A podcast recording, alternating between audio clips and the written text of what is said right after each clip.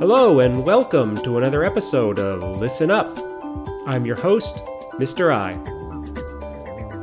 One thing that is really apparent watching TV in Japan is how Tokyo centric everything is. Now, centric means centered on. And what I mean when I say Japan is Tokyo centric is that most of the variety shows, most of the talk shows, most of everything that are shown to the entire country will introduce neighborhoods and restaurants and stores that are all in Tokyo, or at least in the Tokyo metropolitan area. So, Kanagawa, Saitama, Chiba, places where people who work in Tokyo might live. And it's interesting to notice how my wife reacts. Now, I've never really enjoyed that sort of TV show, or really any Japanese TV. Well, not any, most Japanese TV show, to be honest. So even when I lived in Saitama, I didn't really care about those shows. My wife, at least, paid some attention, even if she wasn't that interested, because the places they introduced were places we might go.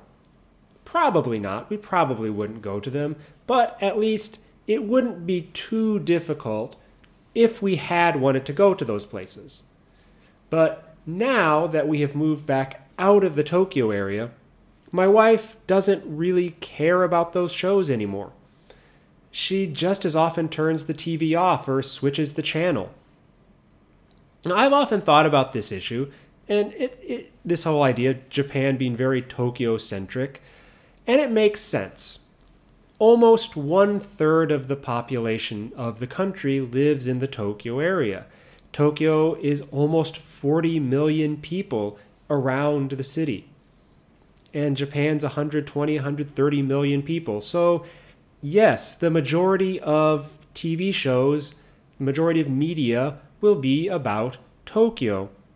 But it does make TV a little more boring for those of us living in other areas. I really don't care about some cafe in some trendy neighborhood in Tokyo because I'll probably never even have a chance to go if I even wanted to. So I also was thinking about this idea, this whole Tokyo centric idea, over New Year's break. I was watching the Hakone Ekiden a little bit because the school I used to teach at was running in it for I think fourth, maybe fifth time, and they did very well this year. So they'll be running again next year. So congratulations to them. But that's not what I was really thinking about. I was thinking this is one of the biggest sporting events in Japan, the Hakone Ekiden. Right? It's up there with the high school baseball tournament at Koshien. And of course, Koshien is a national tournament. All high schools in Japan have a chance to compete in it. The Hakone Ekiden is only open to universities in the Kanto region. So if you're a male distance runner in Japan and you want to run in the biggest race in Japan, well, you have to go to school in the Tokyo area. And again, as I said, it makes sense that Japanese media is very Tokyo centric. It is the biggest population center in Japan. All the media companies are based there. In fact, everything is based in Tokyo. The government is in Tokyo. All the major economy, all the parts, major parts of the economy, most business is centered in Tokyo. Everything, which of course I suppose is convenient, but it could also be a problem if something bad should ever happen to Tokyo? What if the next really big earthquake happens in the Kanto area? Japan will be absolutely crippled. It'll be a huge problem. Of course, changing the culture and the structure of Japan so it's not quite so Tokyo centric isn't something that could be done very easily.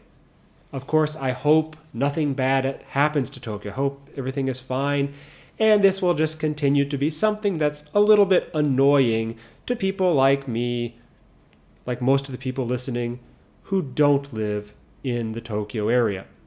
And it will just be a little bit annoying. But we'll see. That's all for today. See you next time.